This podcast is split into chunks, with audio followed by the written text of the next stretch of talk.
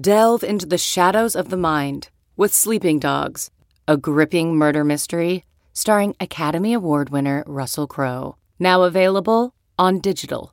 Crowe portrays an ex homicide detective unraveling a brutal murder he can't recall. Uncovering secrets from his past, he learns a chilling truth. It's best to let sleeping dogs lie. Visit sleepingdogsmovie.com slash Wondery to watch Sleeping Dogs, now on digital. That's sleepingdogsmovie.com slash Wondery. So, what are you supposed to do between each Engadget podcast? Wait in silence? I'm Mat Smith, and every morning I walk through the day's biggest tech stories. It's short, relevant, and ready for listening whenever you wake up. Find Engadget Morning Edition wherever you find your podcasts, or ask your smart speaker for the latest news from Engadget.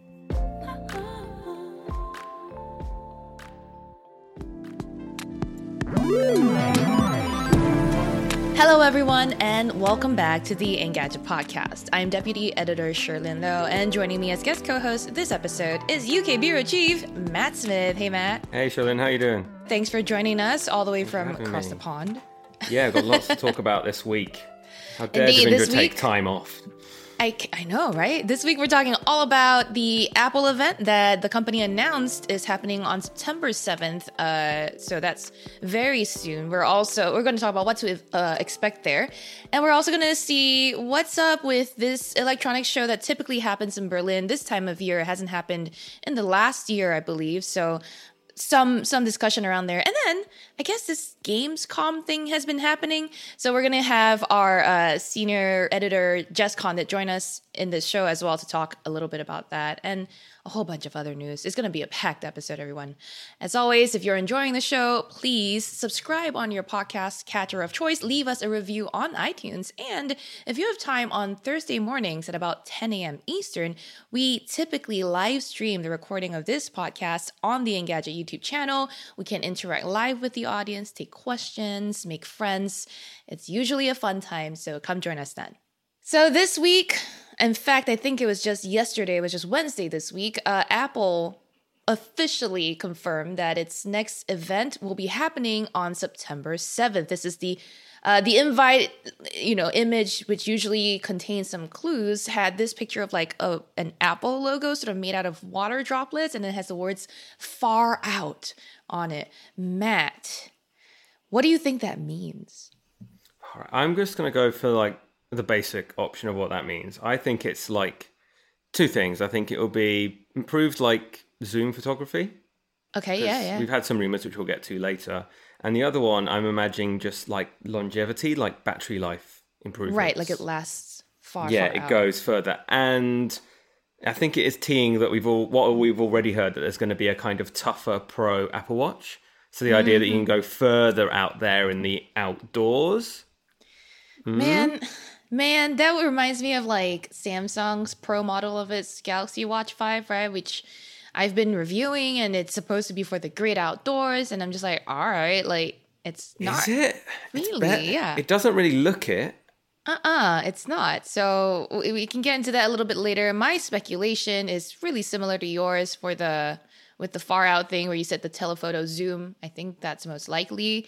But if that's the thing they're highlighting, I don't know. I don't know what I expect. Um our our live stream producer Julio Barrientos mentions that far out means it's going to cost a lot of money for people to be able It to afford always it. does, though, Which doesn't look, it?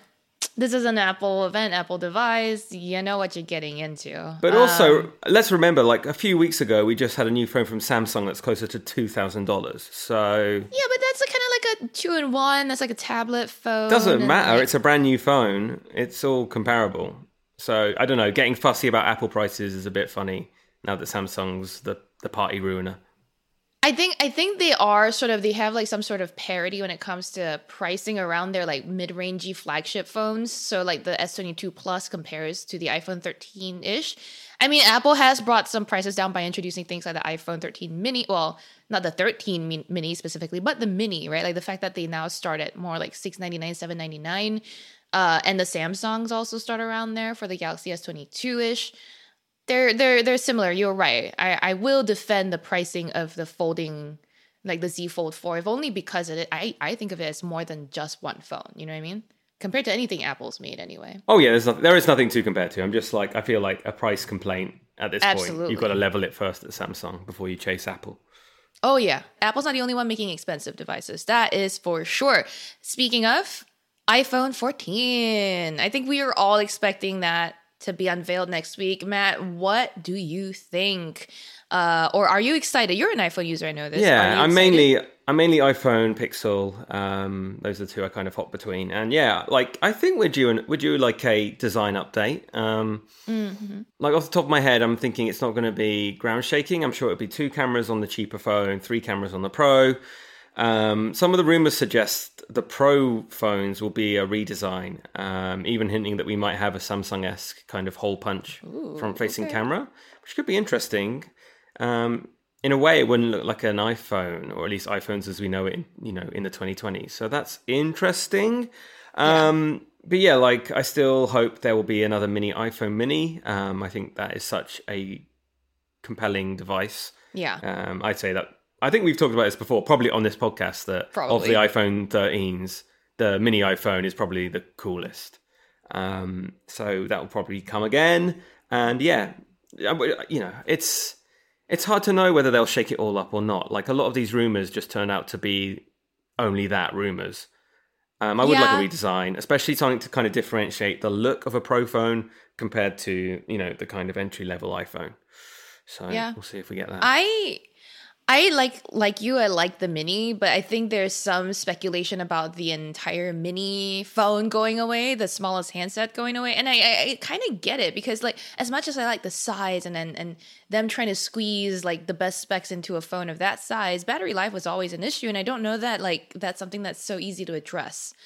And if they just do away with it altogether, you know, Apple will better have an explanation. They they probably won't. They won't outright explain it in their keynote. Um, but I'd be I'd be curious to see. And then speaking of some of the changes coming to the the 14 Pro, uh, the rumors are like you said, right? Instead of the notch, we're expecting some kind of dual cutout for the front cameras. Um, and you know, the reason I speculated anyway that like the notch had always been there is because yeah, the Face ID uh sort of the components that go in there are a little too big or unwieldy to be like fully covered up by everything but a cutout or, or, or a hole punch thing so it looks like maybe they might have figured a way out um so we don't know but does the notch bother you Wow, no, that's what I'm went to a saying. Like it, it, it just feels. I think that's just because of um, familiarity, right? To me, the notch feels like an iPhone. In when you're looking through all these other Android phones, nearly all of them have a hole punch of some kind, whether it's centralized or in the corner, and that's like an Android look. And I felt like the iPhone look was a notch. Not to say I'm not ready. Oh, do you? Re- oh man, do you remember like when the iPhone 13 came out and they were like, "Look how much smaller the notch is," and it was Yeah. barely noticeable. that there was Yep. any difference whatsoever. yep So Yep, I remember we'll that. See, That was we'll like- see how big these hole punches are as well. Can you imagine if they're just utterly huge? I I mean it, it looks from the renders and the and the rumors that they are kind of odd looking. They're definitely still in the way and they're not as big as notches, but they're just it's so prominent. I mean, I'm at the point where like I mean, it's on Android, right? Phones are at the point where we've got under display cameras and under display cameras may have sucked at first, but because by virtue of trying something new, they're getting better. You've got ZTE with some under display cameras. I think you tried that out, right? Matt with yeah, the, yeah. and and you've seen the Z, the Z Fold Four as well. Um, that had a better one, something a bit closer to the ZTE one. I mean, it still doesn't take amazing photos, to be honest, but that's the future we're aiming towards. Like you're saying, that's what we're marching towards an under screen camera that is functional as a selfie. camera. Yeah. Exactly. Now speaking of the camera, I think like like we were talking about before, there might be the pro models, like you said, will likely keep the trio, and then like we've got the um regular standard non-pro models only having two. I don't know. I personally would like more like the third a third camera on the standard models. I maybe that's just me, but if if even if only the pros continue to keep the triple camera setup, what are we hearing? Right, we're hearing what a 48 megapixel main camera might Yeah. be coming to the pro. That's a huge jump from 12 megapixels that is standard across the lineup right now. Uh, do you think that's likely? I would love that to be true. Um, like, it's so incredible to think that the iPhone goes toe to toe with these normally, you know, 48, 50 megapixel sensors on pretty much every other device, right? So, can, can you imagine what an iPhone could capture if what at least one of those sensors was that level of high resolution? I am not sure, honestly, because I feel like the iPhone already takes pretty sharp pictures at this point, right? That, that 13 Pro is actually a very solid camera. Um, and if, you know, they're doing any pixel binning with it, right? 48 is exactly, yeah. you know, f- pixel binning size, I guess, or resolution for like pixels into one. And then what you would achieve from that in low light or any sort of like light situation. That's what I'm meaning. Yeah, I'm sorry. I don't. I don't mean to. I don't mean no, to no, suggest that it would take 48 megapixel stills, which probably it probably will. But yeah, exactly that. But up until this point, they haven't done that. So I find that amazing that iPhones have taken such decent photos these last couple of years without having to amp up the megapixels. So yeah, like on that also seems like a genuine pro phone feature. If you're going to have, you know, an iPhone 14 and an iPhone 14 Pro, then that is the kind of feature that kind of makes it distinct, which I think was tricky with the 12 and the 13.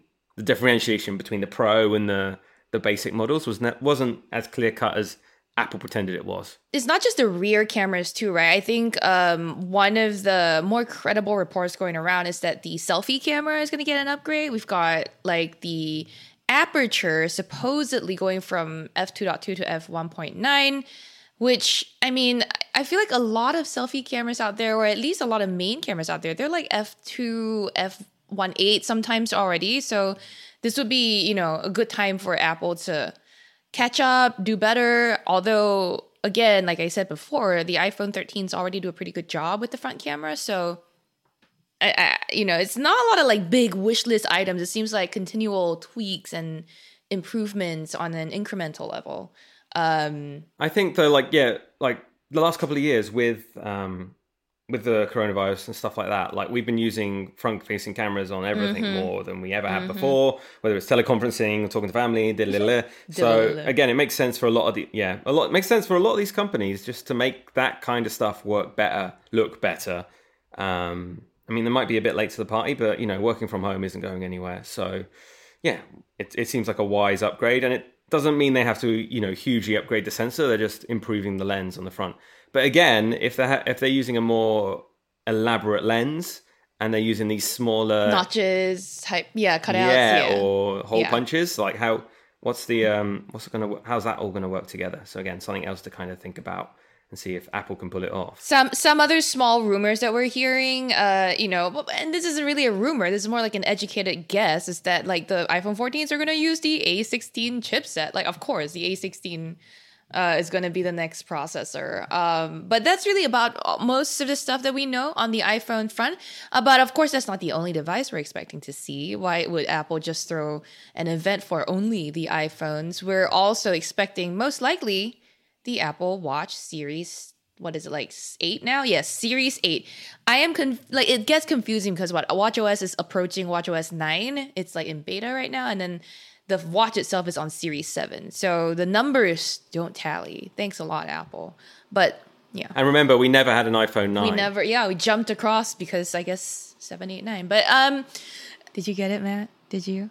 No. Oh, it was. It's. Oh, I forgot you do stand up. I do yes. stand up. Um, yes, you do stand up. I do stand up. Everyone does stand up, but you know what doesn't stand up? the Apple Watch. This is my segue. Segue back into work. our watch topic. So no series. I think whatever virus, whatever virus got the Samsung laptop has caught Cherlynn yes, well. this is wiping my brain.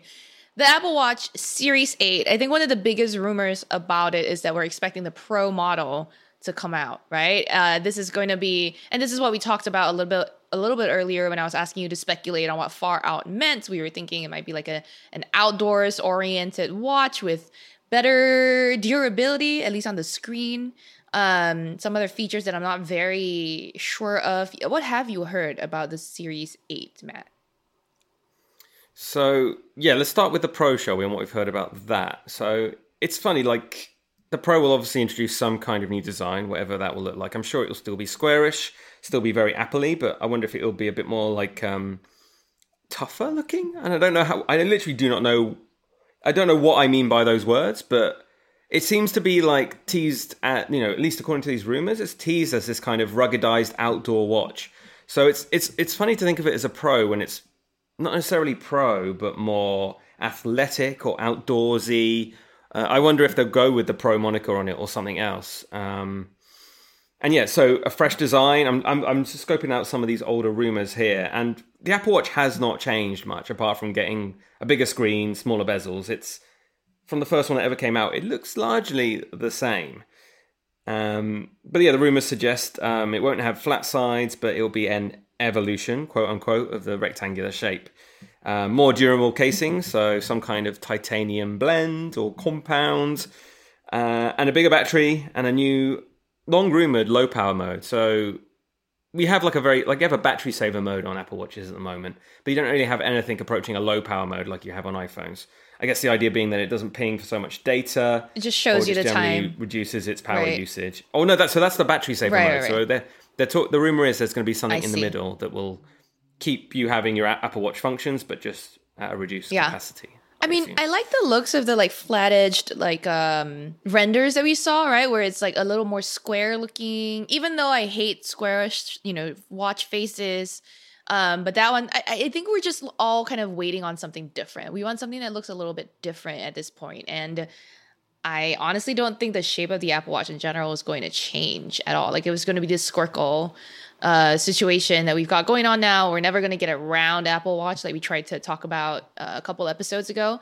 Um, but we we think I, at least one of the rumors floating around out there is that the Apple Watch 8 will have a body temperature sensor, which is all yeah. the rage right now. I mean, it was all the rage when it was like during the Rona and everyone was like, oh, fever is one of the first signs or like one of the earlier signs. And, you know, some devices like from Fitbit, I believe, were already able to detect that. So now we've got an inactive skin temperature sensor on the Galaxy Watch 5. We've got the Watch 8 rumored to have a body temperature sensor. Would you I don't know. Do you want a body temperature sensor on you? I mean, I've got. So I wear the Oura Ring, which is another wearable that does do uh, body temperature sensing, and it has the the uh, the kind of algorithms and stuff have sensed when I've been ill with fevers and COVID. So it is a very good kind of signifier, and it's not. I don't. Do you own like a a proper like medicinal thermometer? I have the ones where like you put it under your tongue. Oh, so you do own one? Well, I, I don't like. So the closest thing to a thermometer in my house will be probably a gadget.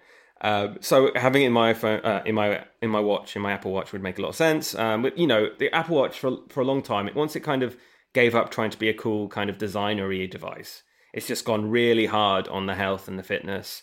So this is just another step in that direction. Um, and yeah, we've seen it in other. Have we seen it in any other wearables? I mean, the Galaxy Watch Five, the Fitbit also has one, but I not sure like the fitbit i think were, were were among the first to have them but i don't know exactly which model or whether it was turned on like you know what i mean like there's so many features that companies announce yeah. and then they're like oh but it's coming later cool yeah maybe oh no we just got bought by another company so that's delayed by a year we will talk more yeah, about fitbit in a bit by the way but yes yeah that's what that's what comes to mind though the idea that you know sure it has this feature in it, it has this sensor but how will this will this improve my life? Is this a feature? Is this a function that yeah. I want to use or will use? That's the bigger question, right? And um, that's the question. I, I, I just love the idea of having something that can verify when I'm feeling ill, right? I'm like, yeah, yeah prove it, right? Because yeah, I feel prove so, it to I gaslight yeah. myself in my head, right? I'm like, I'm sick, and the Matt's like, Are you sure? are Matt's you, like, Are, are you just yeah, exactly? Are you just just being lazy? You know, um, or body temperature is also another sign. Um, or, or a helpful metric for people who are monitoring their cycles, whether it's ovulation, whether it's menstrual cycles. Um, body temperature can be an indicator that you know your your period is approaching or you're ovulating, like that sort of stuff. So it could be used for that. But given the climate right now around period tracking apps and that sort of stuff, I'm not sure that's exactly where they're headed. I just think could be potentially useful for more than just detecting an infection in your body or a fever. But it's not it's not guaranteed the body temperature sensor on an Apple Watch. It's not guaranteed. This is just a report and a rumor right now. Um, another thing we're expecting or hoping to see is the next generation of the Apple Watch SE. Uh, which right? Ah, yeah. I, I really like the original. I thought it was a very good like in between or a good starter watch for most people. It was my starter Apple Watch actually. Um, yeah.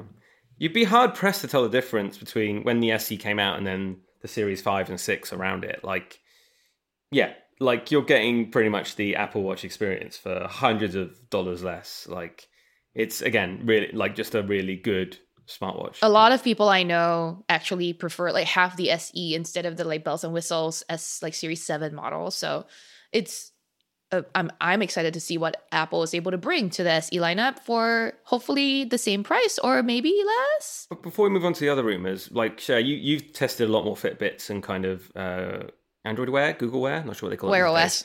Like, what would yeah? Where there we go. See, what must be really memorable. What like what are you hoping to see in an Apple Watch that like the competition has already? Oh my god, just better sleep tracking already. Like I don't listen. People who tune into this show know how much I hate wearing a watch to track my sleep. But the fact remains that Apple is the only fitness tracking company of note out there or sleep tracking device maker out there that needs you to tell them when you're going to sleep before it will determine when you're going to sleep. Like to I don't know if you do this on your do you do you, okay, if you set your watch, if you wear your Apple Watch to bed and you want it to track your sleep, as of WatchOS 8 because WatchOS 9 is slightly different, as of WatchOS 8 and before, you needed to like set a bedtime schedule. And the Oh, so I yes, do. And it yes, but if you don't, it won't. so what? Because you don't, well, so then also the other thing is I set a bedtime schedule of let's say 11 p.m. to 9 a.m., right? I'm like, oh, let's go to bed at 11, wake up at 9.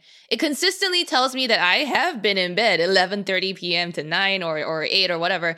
And I'm like, excuse me, but I was like watching TV until 2 a.m. I've been messaging my friends. Oh, that's odd. So my schedule says like bedtime nine thirty, and I don't, but it's still all the like little things say when I actually went Yeah, to bed. so you stick to your bedtime pretty closely, right? no, no, I don't. These are all like midnight. So I've been getting the diff- a different experience from you, but to me, the fact that like you have to set a bedtime for it to detect when you've fallen asleep or something is kind of an assist that other brands don't have and don't need at the moment. Like again, Fitbits, if I am remembering correctly, on on like some older Fitbits, I would wear the Fitbit to sleep in the middle of the day and it would know I've fallen asleep. Whereas like Samsung, you know, doesn't doesn't I haven't tested that yet because I haven't worn a Samsung wearable and taken a nap in the middle of the day yet. But at night, it knows reliably when I've actually fallen asleep. So, and without me setting a sleep schedule. So that's just like to me a very unnecessary thing to have to do.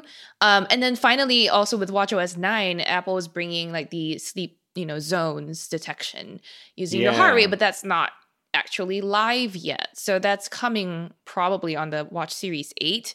But that's again something that Fitbit has been doing for so many years. Samsung's yeah, been Uber doing Ring does it exactly. already. So Yeah. like that's where I think Apple is a little bit behind, right? When it comes to sleep tracking.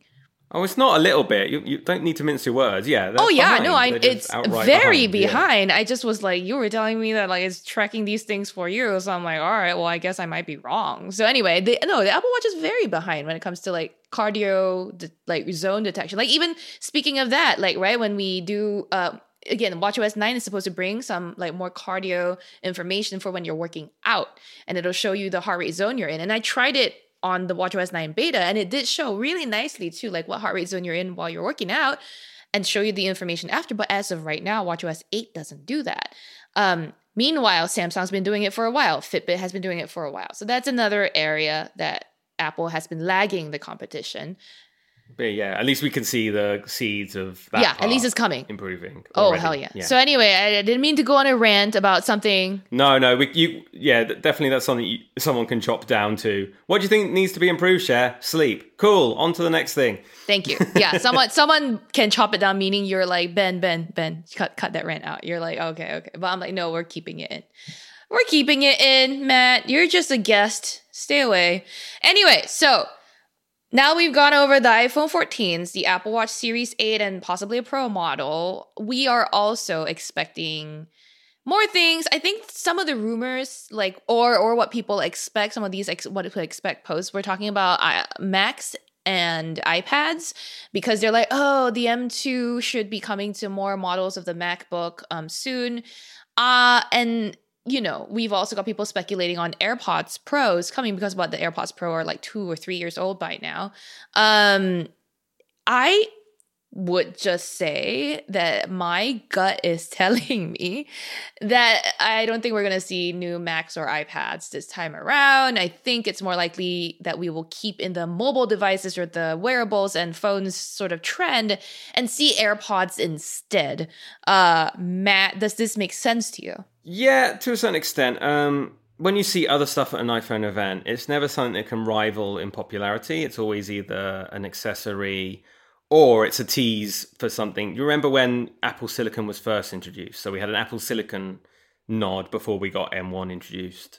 So at the max, I could see that kind of thing, a teaser yeah.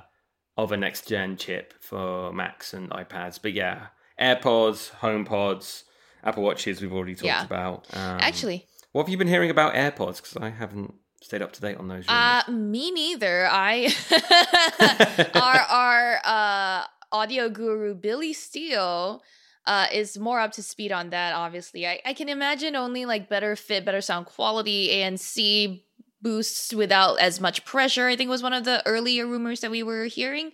Um, he is going to be attending the Apple event. This is something he's already publicly tweeted, so I don't believe I am right. spilling any secrets here. Uh, which you know, I, I which, which would tells, assume there is I don't know what it thing. tells people, but this is uh this is what I think that if Billy is going, we see some audio stuff. So maybe HomePods, you know, like do we is the HomePod dream still HomePods are where all the rumors are at though, more so than AirPods, although like AirPods Pro were released they're back in 2019, so they're kind of they're kind of due. They're my go-to headphones, to be honest. So um, the, the super, the Max ones, right? They're like no, no, no, no, little little AirPods Pro, um, the in-ear noise canceling ones. Okay, so so I mean, I would love to see if they bring out new Max, like extremely expensive high-end audio like headphones again. Um, no, but what are the rumors we're seeing about the HomePods? Do you know? So the weird thing about the HomePods is they're going to add a screen, which is what all these other companies did several years mm-hmm. ago. So imagine like an, an iPad-ish interface, connect like but static in your home, attached to a speaker, kind of like um, the Google Home Hubs. Um, they've changed their name. Nest Hub Max. Oh, Nest Hubs. Thank yeah. you very much. Yeah, Nest Hubs. Um, so something similar to that is the rumors. Um, a lot of the rumors suggest like Apple is like readying four of them, so you, you could even get like a HomePod Max, a HomePod Pro, a HomePod Mini. Who knows? But yeah, I assume that's varying sizes of speaker and display. Um, I'm sure we'll probably only see one or two at this event, but I'm intrigued. I still I still have a HomePod, um, mostly for AirPlay music, but a more functional one would be good. Um, there's definitely an overlap between my Nest Home Hub and my AirPod that doesn't need to be there. Um, so yeah, your HomePod, you mean, right? Not nice. AirPod. You said AirPod. Oh okay. yeah, sorry, HomePod. Yeah. Um, yeah, yeah, that's fair enough. I mean, I am curious. I've never. I mean, I've I've tried out HomePods, but I don't own one. I don't have one in my home. I'm very much like a Google speaker ecosystem person. But and I also have an Amazon Echo, and and and they annoy me to no end. So I'd love to see if Apple has managed to like you know resolve some of those issues specifically around like keeping their connection to each other keeping their connection with my phone not randomly dipping understanding when I'm talking to them, that sort of thing.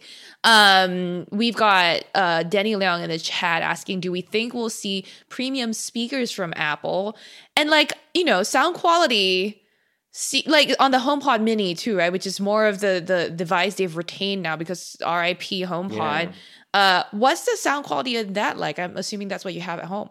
The HomePod Mini is surprisingly capable. I've got the oh, old school okay. HomePod. I've got two of them, no less. And yeah, they were really expensive for what they were, but they sound great. And I'm not an audiophile, but I know they sound better than any other speaker I've ever owned.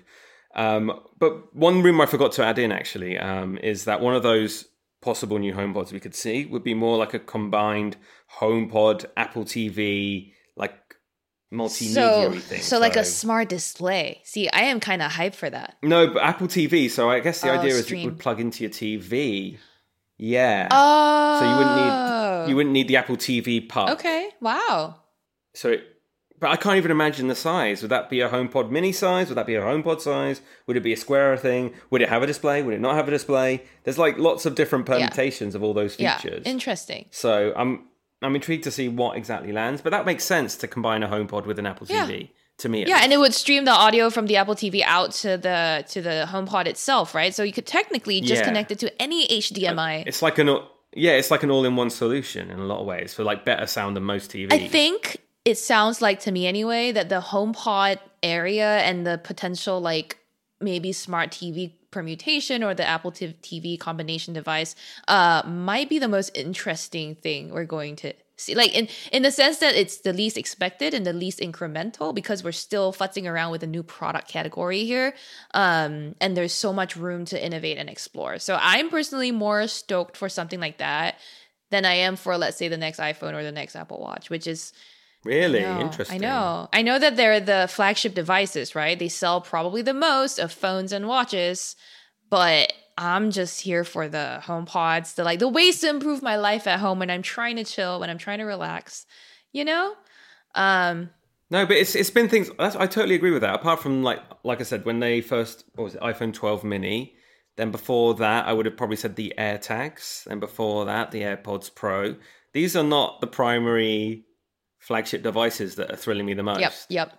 It's often the ones on the side Yeah. that kind of blindside me. And you know, Air, AirTags are, are amazing. Like. Like it nags me when I leave the house without my wallet or my phone with or without my keys, which never happens. But you know what I mean. Yeah. Like they're work. They're totally working. They're doing the job. Um, I mean, I'm con- for me, I'm they are. constantly getting reminded that I left like something at home that I didn't actually leave at home.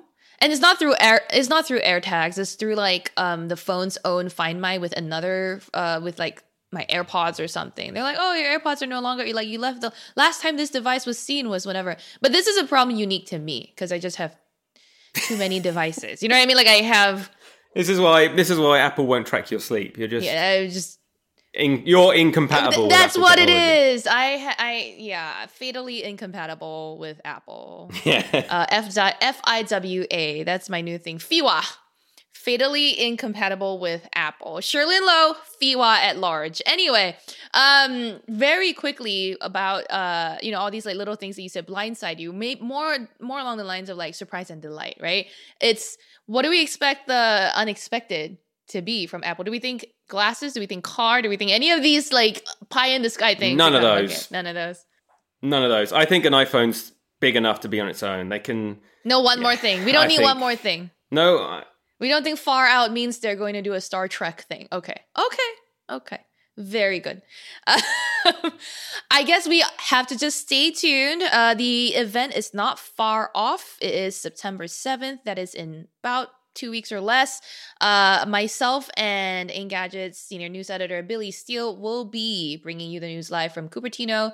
Uh, maybe live, maybe not live. We'll we'll we'll see what is you know possible we're still working with apple to figure out who we can bring and that sort of what kind of equipment i'm bringing that sort of thing um, but stay tuned to engadget.com we will obviously bring you the coverage live our whole entire team will be working very hard to do that meanwhile speaking of traveling to things Mat, there is a show going on in Berlin soon that usually you and I meet up at, right? It's called Yeah. Tell People What It Is. You probably know the full name. It's called IFA. I don't even know, remember what it stands for. International Federation. no, of... it's got an actual German name, I believe. Like an Oh, yeah, okay. there's like a S U N G or something in it. Anyway, it's a European technology show in the vein of CES, a little bit MWC, a little bit of everything. To be honest, IFA used to be the show where you where Samsung would launch its kind of secondary flagship device, yeah, the Note series.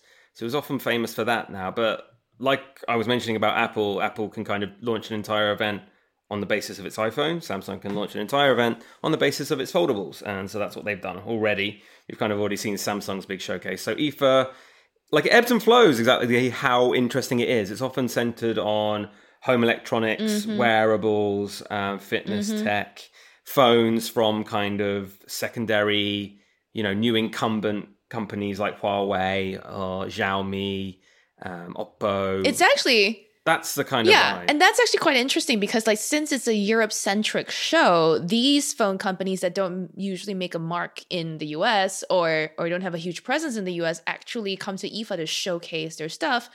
And they do get good responses, right? Like again, like you said, Huawei actually now I think remains one of the bigger like companies to still have a presence at IFA. They used to launch their like next uh, Kirin chipset or their next P or Mate yeah. phones at IFA. Excuse me, and it was one of the more exciting things to look at too. Um, what? So this year, it's sort of returning in person. They're calling it a full scale return. like the Rona, I guess everyone's considering us as out of the pandemic now. So I guess events are happening again. I remember in 2020, uh, IFA was very optimistic and was like, no, we're going ahead with an in person event. This pandemic is over. Back in August 2020, they were like, pandemic is over. Show's going to go on. And then in 2021, they were like, we, we, we take the L. We're not going to have an event. yeah, for sure. So yeah, we I think our headline was IFA 2021 is cancelled cancelled after all, which was accurate. Uh, but yeah, they're trying to be back at full steam. Um, we obviously reached out to all these companies, and often they can't really reveal too much to us in advance either. So that makes it tricky as to decide whether to attend and plan. But a lot of companies are willing to kind of brief you in London or in the US if it's an international company. Um, so we know we have an idea of the kind of companies like we've already talked about, um, and we've even heard some of the stories that are already. You know, we know some of the devices that are going to be announced there already.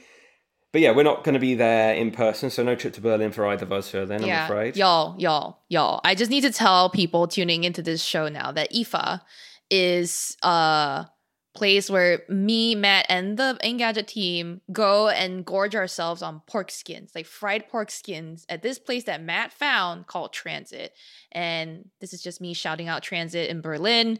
If y'all are ever in that city, you really want that friends and family discount.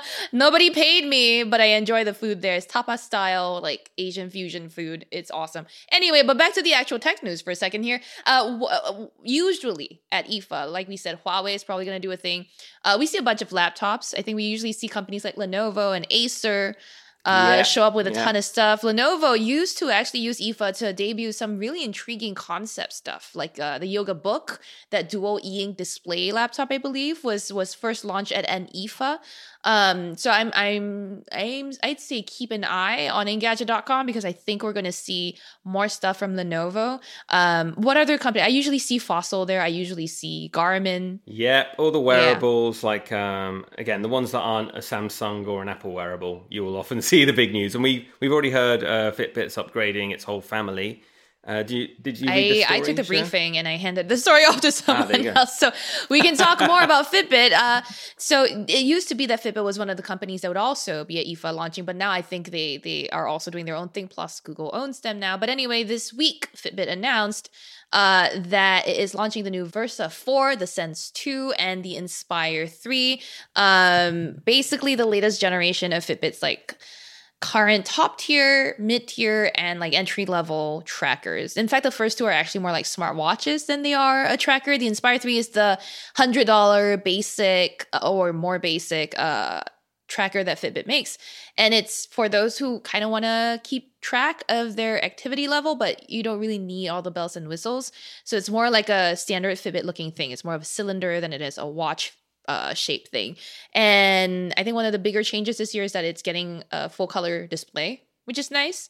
Um, meanwhile, the Sense 2 and Versa 2, if you remember, the Versa is like the evolution of the Ionic, which was the company's first smartwatch. So the Versa 4 and the Sense 2 are getting very similar upgrades. For one thing, uh, I think Fitbit knows how anal I am about sleep tracking. So they were like, Cherlynn, you're gonna love this. We made it so much lighter and so much thinner. So that's the thing is 10% lighter and 15% thinner. I think that's the metric, but I, I, I might be mixing them up, maybe the other way around. But altogether, it's I mean, Fitbits were already very thin and light. These two devices, the Versa and the Sense, were already very comfortable, and so they were like it's even lighter now and the difference is huge you'll be able to wear it to sleep no problem. I mean i doubt that because i hate wearing anything to sleep but um you know i will still try these out and see if they feel any different. Um that's one of the big changes. There's also like a, they've brought back a physical button but they were very careful with the placement to make sure it doesn't like easily too easily get triggered and uh but then still remain easy to press if you need them. So bunch of updates coming, I would say go to the article on Engadget.com to check out all the details. Uh, they've also, you know, now that they are owned by Google, integrated some Google features like Google Pay or Wallet, and then you know, turn by turn directions on Maps is now available on the Fitbit, Sense, and Versa. So lots of good stuff coming. I I think we're all more excited to see the Pixel Watch, but I don't want to get too do, like get too far away from the topic at hand. Where, uh, you know, Fitbit usually, like I said, one of the exhibitors at IFA, but this time around they've just exposed themselves ahead of time. It's very sexy. Uh, Mat, what else can we expect from IFA? God, I wish I could tell you. We've got a few embargoes, so I can't reveal absolutely everything. Um, but yeah, like I said, like home electronics is often the major one. They often see some very like weird and unusual ones. I recall at one point there was a a self-driving fridge that would like a self-driving fridge kind of thing. Yeah, it might have been a dishwasher. No, a fridge would make more sense. But yeah, like you're talking about like Japanese companies like Toshiba, uh, Korean, like you know, like LG and Samsung's kind of home electronics arm. They'll often have something very weird or some very inspe- expensive fridge that you can never afford but will want anyway. Uh, but yeah, like I feel like a lot of these trade shows, they're still kind of expanding and contracting to meet a post-pandemic yeah. reality. Yeah. Um, a lot of us don't want to travel if we don't have to, or if it's not worth our time. Um, but yeah, I, I would say keep an eye out for the phone companies like the Huawei, Sony, the Honors, the yep, Sony. Uh, someone in the um, chat mentioned HTC. Are we expecting HTC ever to come back ever again? No, like not that I've heard. They've got that crypto oh. phone, so I'm sure that will go really yeah. well. Yeah. Uh, um, but yeah, the Xiaomi, Oppo, um, nothing from OnePlus, I don't think. We've Vivo, a bit from them already. Vivo possibly. Um, but yeah, like a, a, lot of these often share very similar spec sheets, very similar phones. Uh, but they could have something interesting shape. We'll probably see something from HMD's mm-hmm, Nokia. Mm-hmm, that's true. Um, oh, if they brought back the so 3310 again. Oh. again, again, again, again. So yeah, that's the kind of stuff you can expect, like probably like more mid-range phones or phones with like an interesting look or camera feature. If you're into that kind of stuff and you're not in the US, then there might be something to tell right you. good for them good for y'all. I'm only mildly jealous. Uh and the, yeah the the the thing that you were talking about like other appliances there's usually some kind of like smart home association that has a big show there or something. There's like a sub show one of those things. So we can probably see more like i don't know smart lights or smart humidifiers that sort of crap. Yeah smart connected air fryers oh, that kind of oh, stuff. yeah yeah. I, so so exciting totally all right so for all that news, uh, IFA is happening uh, around like the first week of September in Berlin, and we will have all the news on Engadget.com. So keep an eye on our site. Uh, the podcast will be taking a break next week, so this is why we're kind of like giving you the heads up now instead of on next episode. But uh, you know, there will still be Engadget.com to give you all the news. Speaking of shows that are going on over in Europe right now, uh, Gamescom is happening, and usually we send a pretty small team there, but this year we're just observing from afar. Uh, but there's been a lot of news coming out, and to tell us more about it, we've got senior reporter Jess Conditt joining us on the show today. Hey, Jess, how are you? Hello, happy to be here. Wish I were in Cologne though. Thanks. I know. I I mean, oh, I wish I was in Cologne. But anyway, um, so this this the show has been going on. You've been covering it remote. How's how's it been? Like, has the news been there's has there been a lot of news? Has there been good news? Yeah, you know, the big showcase, the opening night live showcase. This was hosted by Geoff Keighley. He does the Game Awards. He's the gaming Dorito King. He's great. Um no, he you know, he does this. So we had a big old like showcase just to kick off the show and that was streamed. We covered it live. There were plenty of breakouts. Like there was plenty of of like cool new trailers. Um, like, you know, Hogwarts Legacy had a trailer. We didn't write that one up because we've seen a lot of gameplay already. Um, like Lies of P, there was a cool trailer. But there was also some news, like, you know, Dead Island 2 exists. Um, and there's the like two trailers for that, and it's actually coming out, you know, in a reasonable time. And um, it's it's pretty cool. And then du- uh, the DualSense, there's a new DualSense controller yes. from Sony, and that yes. was like the the major news. They dropped that early on in the show, and yeah, it's like the Elite for for PS5. It's like the Xbox Elite for PS5. It's just a much more customizable controller. You can upgrade the sticks, you can change out the grips, you can uh, adjust the sensitivity or like the tension on the triggers. You can set profiles. It's like it's pretty cool. Is any of that good for people with like accessibility issues? Like when you talk about swapping out sticks, that's what I'm thinking. Oh, absolutely. And you can like remap the whole controller. You can remap buttons, you can deactivate buttons. So yeah, if you don't use one, if you can't use one physically, you can just put it on a different button, put it on a different input method, um, and then also swap profiles uh, between games. You know, if you're playing a racing game, maybe you don't want the same layout as if you're playing a shooter.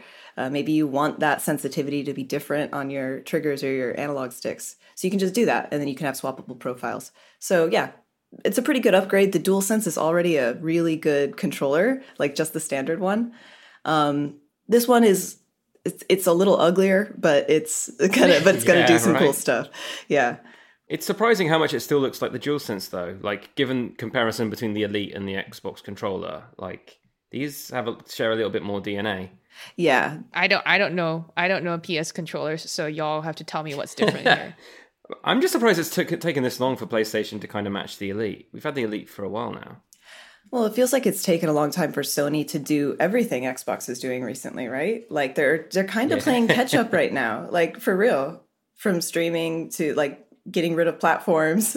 You know, cloud gaming is a huge part of it, but um but yeah, I I see Sony kind of playing catch up and I'm not surprised that they did this, but I am surprised it took this long. Yeah.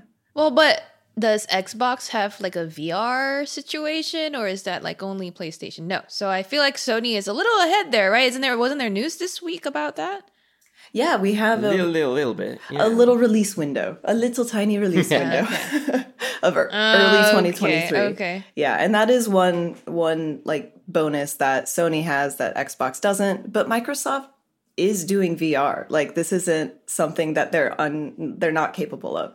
Um that's the thing. Sony can't do some of the things Xbox is doing. If Xbox wanted to, they could do all the things Sony is doing. That's true. I mean, Microsoft, when I think of Microsoft VR or AR or mixed reality, I think of HoloLens, and HoloLens isn't that great. And I don't know what else to think about when it comes to Microsoft and MR. So we'll, we'll I guess we'll have to see. I mean, you know, they have Kinect, but Kinect is not really a lot to do with that stuff. Um, They have But Kinect think or of maybe it. it could Think. be. Sorry, go ahead, Jess. No, I was just going to say they have Kinect technology. You know, like they don't really have a Kinect anymore, but like they did a lot of yeah work on that end for sure. They know some stuff. I think it's best to also remember like Microsoft means Windows, which means Windows PCs, which means gaming PCs, which means all the other premium VR headsets are connected to Microsoft that way. So they're like taking two very different angles to gaming VR, but they're going to meet in the middle at some point. As usual, Gotcha. Microsoft. So the new- yeah. yeah, Microsoft is just going to partner with everyone, buy all the studios, buy all the companies, and then they'll own everything. It'll be awesome. Hmm. Speaking of studios, all of the studios. So what else did we see this week? You mentioned um what was it? Death Dead Island. Death Island? Dead? Island. 2. Dead Island too. Uh, we were going to quickly mention that. Uh, what's the big deal about this title? Because I have not been following. Dude, this has been in development for like a decade. Um, so this was announced. Dead Island 2 was announced, I want to say like 2014. I don't have the article in front of me, but like literally eight years ago or something like that. And it's just been in development hell. Like it's it's been going through um, studio changes, and there was a huge situation where a bunch of studios closed and were bought, and they were they were kind of part of that with Deep Silver. Um, so this has just been a long time coming. Dead Island is a series that a lot of people really liked. It was at the height of the zombie craze, you know, like all every Yep. game was zombie, all the TV was zombie. Um, but Dead Island did it really well. It's an RPG, it's tongue in cheek, it's very gory. Uh, they did some weird media stuff that will always stick in my head, like PR boxes of, of very strange gifts. Oh, Um, but they have learned and they have grown, and now it's Dead Island 2. And it looks good. It looks like a lot of fun. Yeah. where where do I sign up for this PR box? I kind of want. One. you don't want it. okay, as long as it's not like dead rats, I'm I'm good. no, no. Okay, Mat. Mat, have you been following the Dead Island hype or no? Uh, I was just kind of stunned when I woke up to like so much Gamescom news. Like just Yeah. saying, she was like, there was, you know, there was this big showcase, and there was actually a lot of stuff in here that we wrote about. And Yes. so I was thinking, there's a, there's one that I w- wouldn't mind hearing what Jess thought. It's this um, multi-world game called Everywhere, and it's kind of headed by the old uh, GTA lead Leslie Benzies. Benzies, I think. Benzies, yeah. Um, what did you? Yeah, what did you think of this? I'm interested. I mean, this has been another one where it's like we've known he's been working on something. He left Rockstar under like very hostile circumstances. You know, like he, it wasn't a, a very uh, elegant parting. Um, but this was the dude that was like running GTA for for quite a while, um, and now he's back with this like multi-world like living game where yeah it's like a sim kind of situation but it's like it's just a it almost feels like a platform for a metaverse situation. I wonder if they're kind of tapping into that. Um no it looks interesting. We didn't really see a lot of like you know gameplay footage or get concrete details but the world they were showing off looked i mean vast uh, very sci-fi, very you know like fantasy sci-fi, very very cool. It's like almost like Ready Player One ish feels, where there was like a very Fortnite-y kind of different bios, jumping shooty, and then there was like a photorealistic other bit, but we're not sure. You know, could the Fortnite bit be a game within that game, or does something in the metaverse dictate changes that make to the photorealistic world, or like it's kind of makes your imagination go wild, but I mean, I, I need to just know what the heck this game is because I have no idea. Right. Well, dude, do you remember when Fortnite was announced? When Epic announced Fortnite, and it was such a different game. Tower defense. Yes, it was a tower defense it game. Was a tower. yeah. Def- it looked so awful. It looked bad. like I was, Yeah. I It looked just at it, I looked was like, a no mark game. I think Edgar Yeah. wrote it up. He was just like, "Here's a tower defense game," and he was the first person to write about Fortnite for us. And he's he's not one of our he's my our main FIFA guy normally, but uh, yeah, I love it. Love it. He was our main Fortnite reporter Yeah. at the start. So it's like this, you know, this game. We don't really know. We we don't really know what they're doing. They just wanted to tease it, and they certainly did. Um, but I'm intrigued. I am intrigued. I think that Leslie obviously knows how to build a game that people like to play for a long time, and like like a world that people want to live in, even if it, you know, GTA was the real world. Um, I'm excited to see what he does with a fake world. Speaking of fake worlds and some of these games, I wanted to just like kind of call out some of the games that I personally saw as potentially very interesting, like Dune Awakening. Did something get announced with like what's happening here? Tell me about it, Jess. yeah, there's an MMO. I want to say. Let me pull up the the story because I didn't write that It's one. It's a survival MMO, apparently set in with the Frank Frank Herbert's science fiction universe, um, and it seems to be set in like Arrakis or something. Uh, and I mean, yeah, if if what survival MMO, so like multi, like an online world, yeah right? so this is something where you'll be able to you know team up with your friends and like kind of live in the dune world um and play online. And it seems like so the cinematic trailer they showed was like you know big creature coming out of the sand and you got to fight it. Like that's you know epic boss battle in the in the Dooney desert. Like that sounds fine right? Yeah. Puny Desert, yeah. Dooney desert I mean, it looks like it requires like some serious like power to right. It's PS5, Xbox Series X or S, and PC. So it's not one of those like lighter console type games. Um, is it like a big deal? Do you think? Um, well, it depends. I mean, licensed games, it's hard to say, right? This, I think Dune is a fantastic starting point for a video game. This makes a lot of sense. I think it really can work like naturally. So they're not shoehorning anything necessarily. Um, it just it it really depends. It could be like a, you know, Destiny, but in in the Dune world. Or it could be yeah, I I, I think it it has some potential.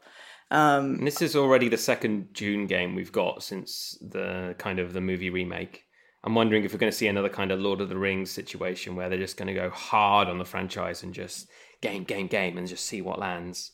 Um, Yeah. it's going to be like the other one was like a, a, str- a strategy game. I feel real time strategy. Uh, Dune Spice Wars, which is in early access. I think. it- Oh right, right, yep. but so yeah, there's I've heard already of that one there's too. already a, there you go. So there's already a Junie game out there. Um, this one seems yeah. So this but this one seems a little bit more well, at least from the cinematic, it seems a bit more big budget. But that's just the cinematics. Yeah, we have no idea how exactly Mm-hmm. it's going to play just yet. It seems also very um immersive, more than a strategy game might be. Um, but another game that jumped out is uh Justin Roiland's High on Life. So yeah, I know you're laughing. Just tell me, tell me more. This game, dude, I'm actually intrigued by this game. Um, I'm not the biggest like Rick and Morty person, um, but I but I understand why it's funny. I do like Justin Roiland's humor, um, but this is this game looks like it's a cartoony, silly shooter with some like mature jokes. It seems like, but all the guns are like cartoon bugs and they have faces and all the guns talk to you while you're shooting them um like this could get really annoying really fast right like this game Yeah, it has to yeah. toe a line where where it's not throwing so much at you that you're just like overwhelmed like stop talking at me um but I think Roiland knows what, what he's doing there. So this is going to be um, something I'm actually like possibly might play, especially after seeing this gameplay footage that we got at Gamescom. Like they showed a boss battle that actually looked fun, where you're using uh, two weapons, you're like grappling with one, you're shooting with the other. The whole thing is filling with slime. You know, it's like it looks like actually enjoyable. So I'm into it. But they pushed the release date back just a little bit. It's coming out in mm. December, December 13th. Yeah. This reminds me of a game that I have played as a kid that I completely forgot. I don't know if you guys will judge me for this. I played the South. There was a South Park game. Oh yeah. Oh yeah. Right. The shooter, it's the N64 one. I don't think it was just the N64. There was another one where like they go through some kind of. I don't know. I remember it was I was young and I played it and it was just very funny. And I don't remember if it was a shooter or if there was some other South Park game that was not a shooter. There was a there was a multiplayer shooter like um I swear, but maybe it wasn't just that. Uh, wasn't maybe it wasn't just N64, but I think I know the game you're talking about. It was it was just a lot of fun. But anyway, this, this this reminded me of that. I just want I was there. I was there for the crass humor. I was there for the for the story like tie-in type things. But anyway, um, moving on to another title that seemed like it was pretty interesting. Tell me just about Phantom Hellcat. okay, so like this was one that probably not a lot of people even noticed honestly this is this is a this is one we wrote up because i liked the look of the trailer um yeah and it was like just a quick little thing. It's it's from a polish publisher who uh, published Ghostrunner and chernobylite um yeah and these are like you know pretty these are acclaimed games. They've done well. Um, but this is something they're developing with an in-house studio. Um, and it's like NieR inspired and it's very hack and slash. It stars this this girl who or this woman who's um, roaming through like pop culture fantasy lands, and she's just hacking and slashing. It changes from 2D like platforming to 3D uh, melee combat. You know, pretty seamlessly. It looks like. Um, so yeah, I was just kind of intrigued by it, so we wrote it up. I wrote it up, and uh, it's coming to PS4, Xbox One, PS5, Xbox Series X and S, and PC at some point. I was just watching the trailer. It looks really cool. So, like what like Jess was saying, it seems like the protagonist kind of goes through all these different fantasy worlds. So at one point, she's just kind of lit up with spotlights and is just fighting all these puppets, possibly or mannequins on a stage, and it, it does look really slick, really cool.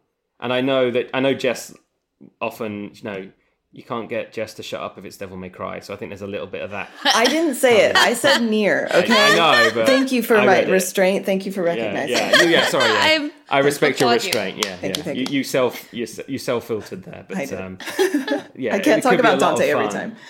Yeah, not not every week. Yeah. Okay, that was the game you tried to get me to play, right? Devil May Cry. Yeah, because it has cute like demon boys. I think yeah, you would like it. That's right. Cute that's right. Boys. I forget demon boys. Yes why haven't I? I'm getting a PS5 anyway. Um, so I want to get to both of your like personal shout outs really quick, but I still have a couple that I noted. For example, The Expanse, uh, a Telltale series. Like what? Like we got a release date for that or something, Jess? Yeah. So this game is also like it's from Telltale, right? Which doesn't right? technically exist as a studio, right? Um, yeah. So that's really funny. I'm trying to find the uh, there it is the link. It's, I'm pulling it up with you. Yeah. um, it's next summer. Uh, is the is the release date right? Like, mm-hmm. which is a year from now. So yeah, it's this isn't surprising, honestly. The fact that it is you know that far out still, just because Telltale's been going through it. Um, and this is a branching narrative game. You know, it's it's like the other Telltale, like The Walking Dead or Wolf Among Us. Um, and I think I think it'll be fine. Telltale knows what they're doing with these games. I mean, fans of The Expanse, I know really like The Expanse. So I think that there's right. a lot of love to be put in this game, and I really hope they capture that. Um, so if it takes another year for them to kind of get there, then that's totally fine with me, right? Like I think I think The Expanse fans are willing to wait for a good game. Maybe, Fair enough. Maybe. Mat, do you do you play Telltale games? Yeah, so I think the one I played most is actually the Batman ones, which are actually Arkham Knight. Not Arkham Knight, no, different one again. So that's the thing. So they made this own, like again, Telltale style, like quick time events. You walk around investigating things in a Batman-y, detective-y style, and it's a really good game. I ended up playing both of them. I think I got one on sale, and so ended up buying the second one. So they're always just really tightly made. You just kind of feel like it's almost like a good book or a good movie. It's not about quick t- twitch reactions. It's just you know kind of walking through the story, making your own decisions, and branching the story out. Um, so yeah, like I'm not a huge Expanse person, but like Jess is intimating, if you're an Expanse fan, I'm sure you're super excited to kind of play through a Telltale game that will take you into that universe and let you make your own decisions. Yeah, I enjoy playing the Telltale Walking Dead game. Yeah, yeah, Yeah, exactly. One I still haven't played. I'm, I think I'm just waiting to kind of somehow buy all of Gasp. them and put them on Yeah. my Switch and just have them all there. Mat, you never played I The know. Walking Dead? No, I think I played like two sequences of like season five Girl, without mm, playing anything. season one, season one, Walking Dead. Should I just close Yeah. my lap? Should I just Yeah, close yeah, my season laptop? one was Go good. read my reviews Yeah. from 20 years ago. yeah. It was when you were saying when you were saying that. Um, what was it? Uh, oh god, the zombie game. What were you saying? Dead Like, Island? Uh, oh, Dead Island Two. And I think like that was around the year you and me met for the first time at Gamescom. For real? probably. Yeah. Oh, Around that memories. yeah. We we we talked briefly about what was it the Batman game you were talking about Mat. There was also what some kind of Gotham Knights uh, news this week, Yeah. right? What is happening here? Why why why the reaction, Jess? Well, because it's Gotham Knights, I don't have a lot of hope for this game. I gotta say, like, just being totally honest, I don't think it's gonna be very enjoyable, at least not for me. Um, I feel like they're kind of just pushing it out and they know it's gonna sell because it's Batman related. Um, which which happens with these licensed games sometimes. But hey, I'm so willing to be proved wrong. It's just everything we've seen, it's all very cinematic, and then the gameplay they show is pretty generic. Like we haven't seen anything really innovative, anything to kind of grip onto and say, wow, that's why I want to play this game, aside from the characters. Yeah. Um, but it's coming out is four days early, so yeah. Sorry, Whoa, a whole four days. I I mean, like you're saying, like I'm looking at the trailer now in the background here, and it reminds me of Marvel's Avengers, which is another game both of us were like done with pretty immediately after we both kind of experienced it. Um, but yeah, maybe we're wrong. We know we haven't played this, so it could be amazing. There's Doctor Freeze in it. That's fun, isn't it? I guess. Oh, This Arnold voice. I don't know. like- I don't think so. no. Oh. Yeah, that would make it exciting. They would have made a big deal. Yeah. Right? That Yeah, it- I, I would would play it that game just to yeah, just for that. Hint hint studios, hint hint. Was it Warner hint. Brothers? yeah. Okay, okay. You know, get Arnie in there and and you get more people blind. I don't think so. Um good to know. Well, now I want to know Jess, is there anything else you wanted to shout out before I ask Mat the same question? Yeah, so actually, a game that we haven't written up yet um, because we've just seen trailers for it, and it's like we're still kind of building some intrigue here. But I'm going to be kind of diving into this one, um, Lies of P, which is every time I see a trailer for it, it's like I forget it exists, and then I see a trailer, and I'm like, oh right, I'm like super into whatever this is. Is it called Wait, why is it P? I have no idea. what it is? I have no idea. Isn't that's but that's the name? Why is it P? Like P E? no, no, sorry, Lies of P. Uh-oh. Lies. Like, Liza. how dare you lie to me? Lies. Yeah. Oh, okay. sorry. Lies of Oh, the this is the P blood. or This is the PE? Bloodborne esque Pinocchio. gothic Pinocchio. Yeah. Oh, Yes. I'm sorry. I'm so obsessed with PEE, but go on. Well, that's the thing. When you say the name out loud, it's like, wait, you want me to play what? Lies of Whoa, hang on. I we just met. Settle down. But but no, it's it actually seems really cool. Every time I see a trailer, I am like, whoa, this Pinocchio gothic weird fantasy. It's like Alice Madness Returns, but Pinocchio. Uh, yeah, so I'm into that, and we'll be we'll be following up on that. Yeah. Mat, how about you? Any fun thing that you saw that you want to shout out? One game series that's just kind of always bubbled in the background. It's been it's just an anthology. Oh, sorry, I've kicked off my S word. Um, the Dark Pictures, The Devil in Me. So this would be the last game of the Dark Pictures anthology, which has been running for a few years in the background now. I think it was first announced in 2018. And these are those kind of cinematic, again, a bit like Telltale, but a little bit more quick time and a bit action packed. Um, you might have heard of a game called Until Dawn. That was made by Supermassive Games as well, if I remember correctly. And um, yeah, it they're they're often each game is usually taking a trope and they'll kind of run through these narrative stories, so often like separate threads that kind of come together or cross over.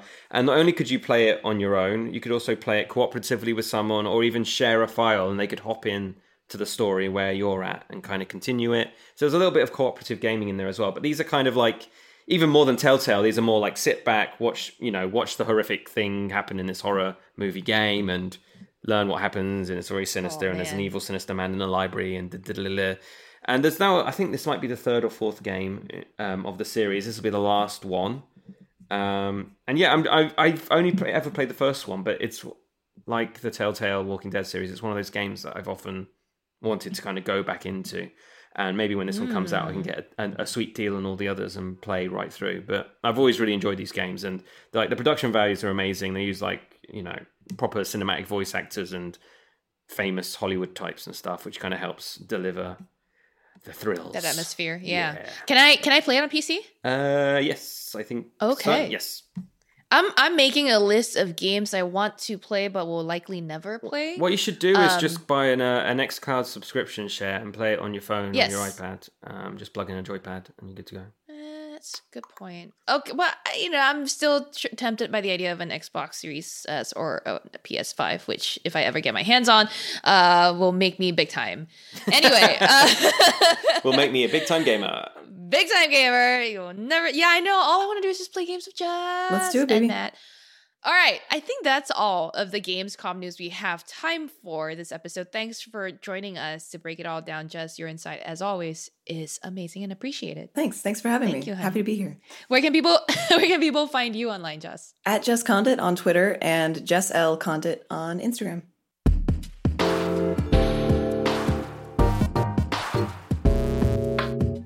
So that was uh Gamescom, but there was some other news this week. Uh we don't really have time this episode to go through them all, so just wanted to shout out that Sam's review of the Galaxy Z Fold 4 is up. If you were having any lingering questions, go check that out. Uh my review of the Z Flip 4 is also up and coming soon by the time this podcast is uh, available on audio platforms. My Watch 5 and Watch 5 Pro review will also be up on Engadget.com. So go over and check it out.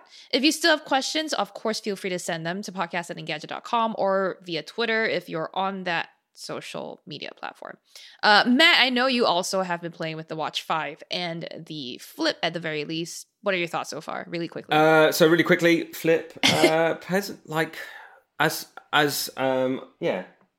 I can't use my words anymore. It's it's a good phone. It's a functional phone that's foldable. Yeah? Yeah? the flip. Um, it does everything I need a smartphone to do. Uh, the battery life's not great, but it's not terrible, um, which is my biggest fear. Uh, I'm already using it to film in the kind of stand-up mode where it's kind of standalone and can kind of film from there. I think that's wonderful. Works really well, and a lot of the other apps, uh, the kind of the flip modes for a lot of them are really useful and compelling, and that's a very good sign. I still like the more I fall in love with the Flip Four, the less interested I am in, in the Fold Four. Right? Yeah, Thank you. but we, I feel like we, I. we yeah. uh, both of us were saying this last year as well, so I think it's just everyone else is starting to become aware of it as well. Yeah, pretty much. I, I still think there is space in the world for a Fold 4, like that sort of phone. And I think people like Sam are perfect for it, right? He's like such a power user. I wow. Uh, I will tell him what you said. Uh, you know, and also like uh, um, also we had a guest on the podcast, Mr. Mobile, Michael Fisher. Nerd. Uh, another one, yes, another big time foldy nerd boy. Um, they're nerd perfect. You know, perfect users for the for the Fold 4, but for someone more mainstream or more selfie obsessed like I am, the Flip 4 definitely like is the way to go. Uh, Watch 5, I know you wore it to sleep oh, one time. mate, yeah. Watch Five and Watch Five Pro. Watch Five Pro is just so big and thick. Mhm, It's thank you. Oh, oh, so okay. big and yeah, careful everyone. So big and thick. Like I, I don't mind sleeping in a smartwatch, but it's just every every waking moment, it's a big, heavy, feels heavy just by the size, thick watch. Um, and I'm I, it takes a little time for me to kind of get used to the kind of quirks of Wear OS. I'm just gradually getting there.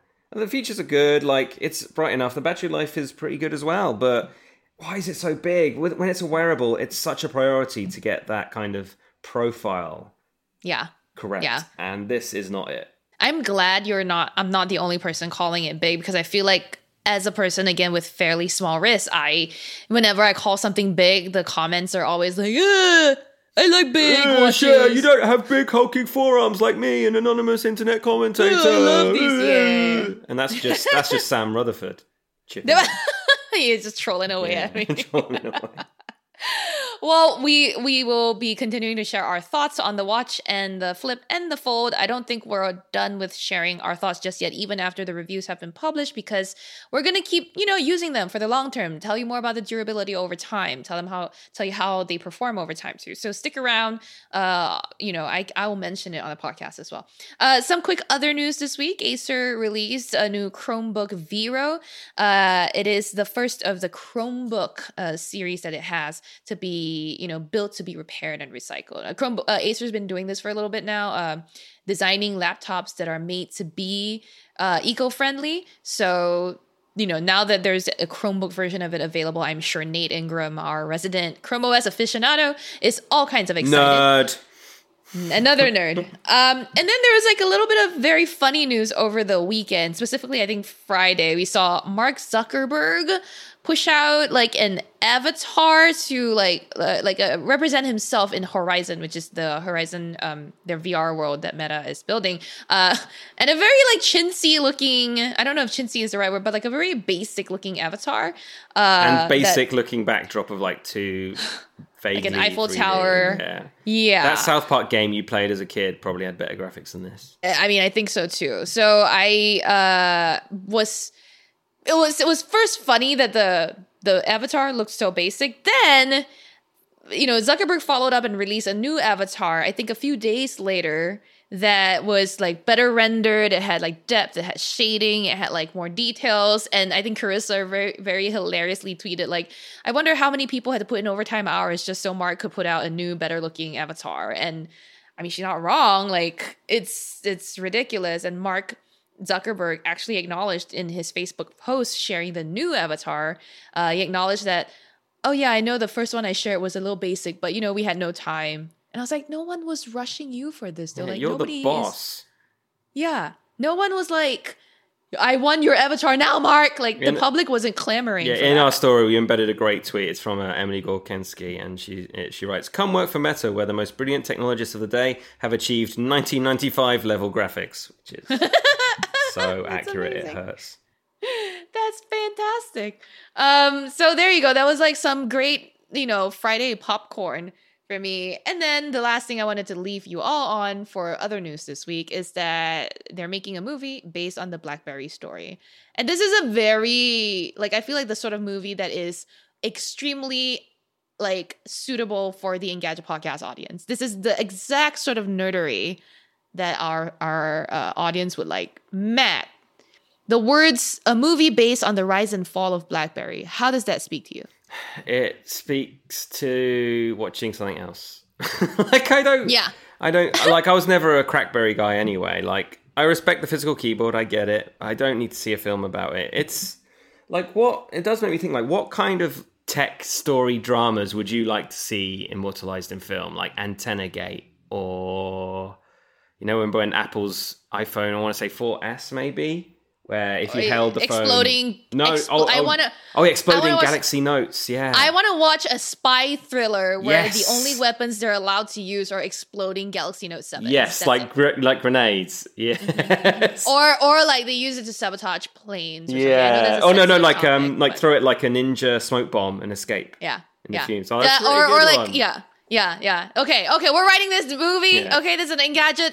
Uh, These are both property of right these now. ideas are still better than Yeah. the BlackBerry, the rise and fall of BlackBerry. Well, uh, that's that's what I wanted to leave uh, you, our dear audience, with this week. Uh, any ideas for tech themed movies? Send them our way. Podcast at engadget.com. Moving on quickly to what we're working on, I have been, uh, you know, helping out with some of these IFA embargoes that we've been talking about. So again, stay tuned to Engadget.com for more of that stuff. And then, you know, I'm flying out very, very shortly to uh, Cupertino for the Apple event, um, and we'll bring you all of the news there. Uh, I'm also in the midst of moving. So if y'all don't see me for a bit, just know that I am struggling under three piles of mess, and and that's that's where I'm at. Mat, what's up with you? Uh, I've got like a backlog of games I need to play, but for work reasons. I mean, I won't be doing it during the day, but I just need to play them and write about them and stuff like that. So I'm doing that, and then I'm going to Mexico on September the first. so no Apple events, no nothing. See you later, suckers. Dang, I am extremely jealous. But okay, well, we've got other people working while you're out. Got Mat, other and, people uh, doing their work. Someone's doing their job if you're not, Mat.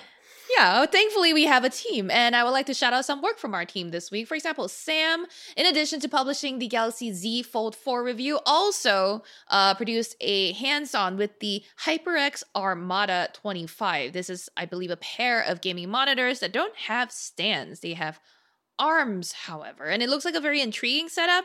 Uh, I encourage you to read Sam's hands-on to find out how you can declutter but still maximize your homework space uh, or your what battle thrones? Is that what people call your gaming setups? I don't think so, no. battle stations thank you.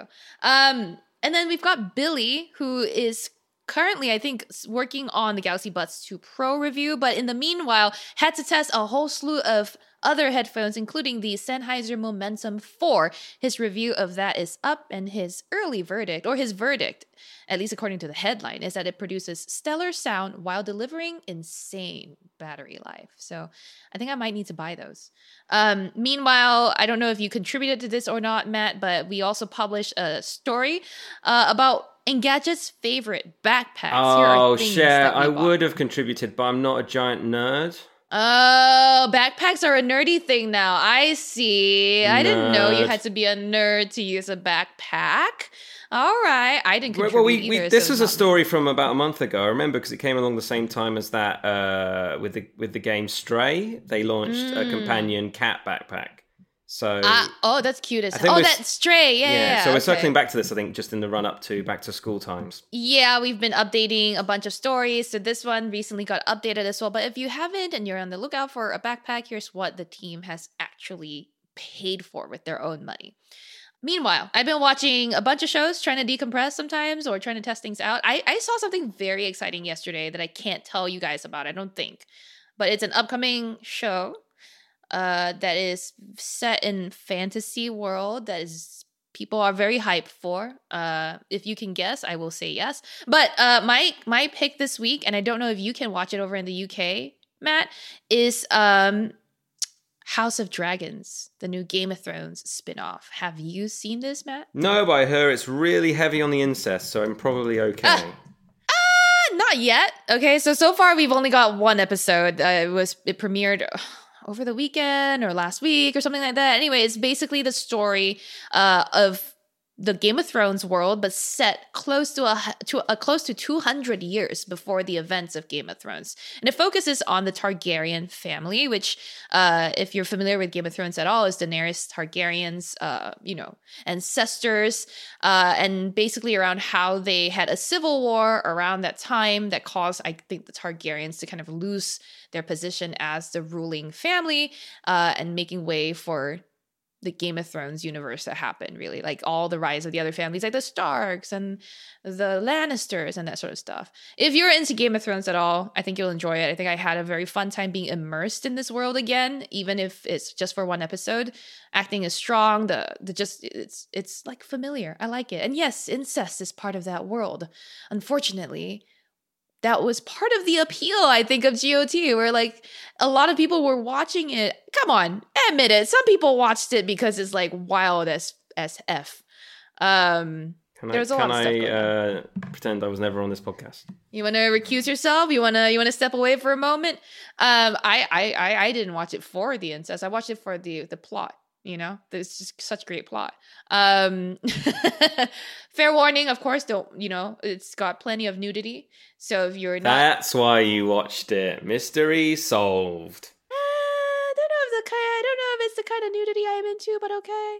But anyway, that's what I watched recently, as well as this other secret thing that I can't tell anyone about, but still want to brag about anyway. And when it's finally, you know, up there, I can talk about it. Uh, what have you been doing to relax, Mat? So I've uh, started playing not one but two RPGs, um, both on Nintendo Switch. First one is like a major kind of big budget role playing game called Xenoblade Chronicles Three. I've never played another Xenoblade uh, Chronicles or otherwise, but so yeah, it's it's often tricky to kind of get into a new RPG series. I'm mostly born and raised on Square Enix role playing games, so they're always always a different flavor, play a little bit differently. But I'm sucked in. Like these, this has like these incredible cutscenes that are like some kind of high octane anime. There's like vibes of Evangelion. Um, it's really fun, um, really playable. Um, so I'm really enjoying that. Um, playing my way through that. That's probably going to take a long time to finish. So I'm just kind of tentatively walking through it. I'm also started Live A Live, which was like a Super Nintendo era RPG. Um, very cute, very like uh, you know 16 bit uh, pixel graphics, but now put on a kind of faded kind of. You'll probably see in the video we've got on this live stream, but um, yeah, HD 2D, so like 3D landscapes with 2D graphics on top, kind of thing. Uh, looks good, like a really nice sense of humor, beautiful writing, really fun game. You kind of play through nine different chapters, a very different story, and I presume at some point they all come together at the end. But there's like there's like a, a, Chinese chapter, a cyber chapter, a ninja chapter, a prehistoric chapter, all like very different play styles, very different characters, and yeah, it's a very cute little game, and it's the first time it's been released in English. Um, so a great time to play it for the first time, and that's out on Switch now as well. I see that they're both on Switch, so I actually might give them a shot uh, when I fly to Apple. Well, that's it for the episode this week, everyone. Thank you as always for listening. Our theme music is by game composer Dale North. Our outro music is by our very own Terrence O'Brien. This podcast is produced by Ben Ellman. You can find Mat online at at that Mat Smith on Twitter and now at that Mat Smith on Instagram because I changed it. Yay. Proud of you. If you want to tell me what games to avoid for my rat phobia, please do not text me or send me pictures of rats, but you can hit me up on Twitter. I am at Cherlynn Low. Email us your thoughts at podcast at engadget.com. Leave us a review, please, on iTunes because that'll help people discover us. And subscribe on anything that gets podcasts. Nerds.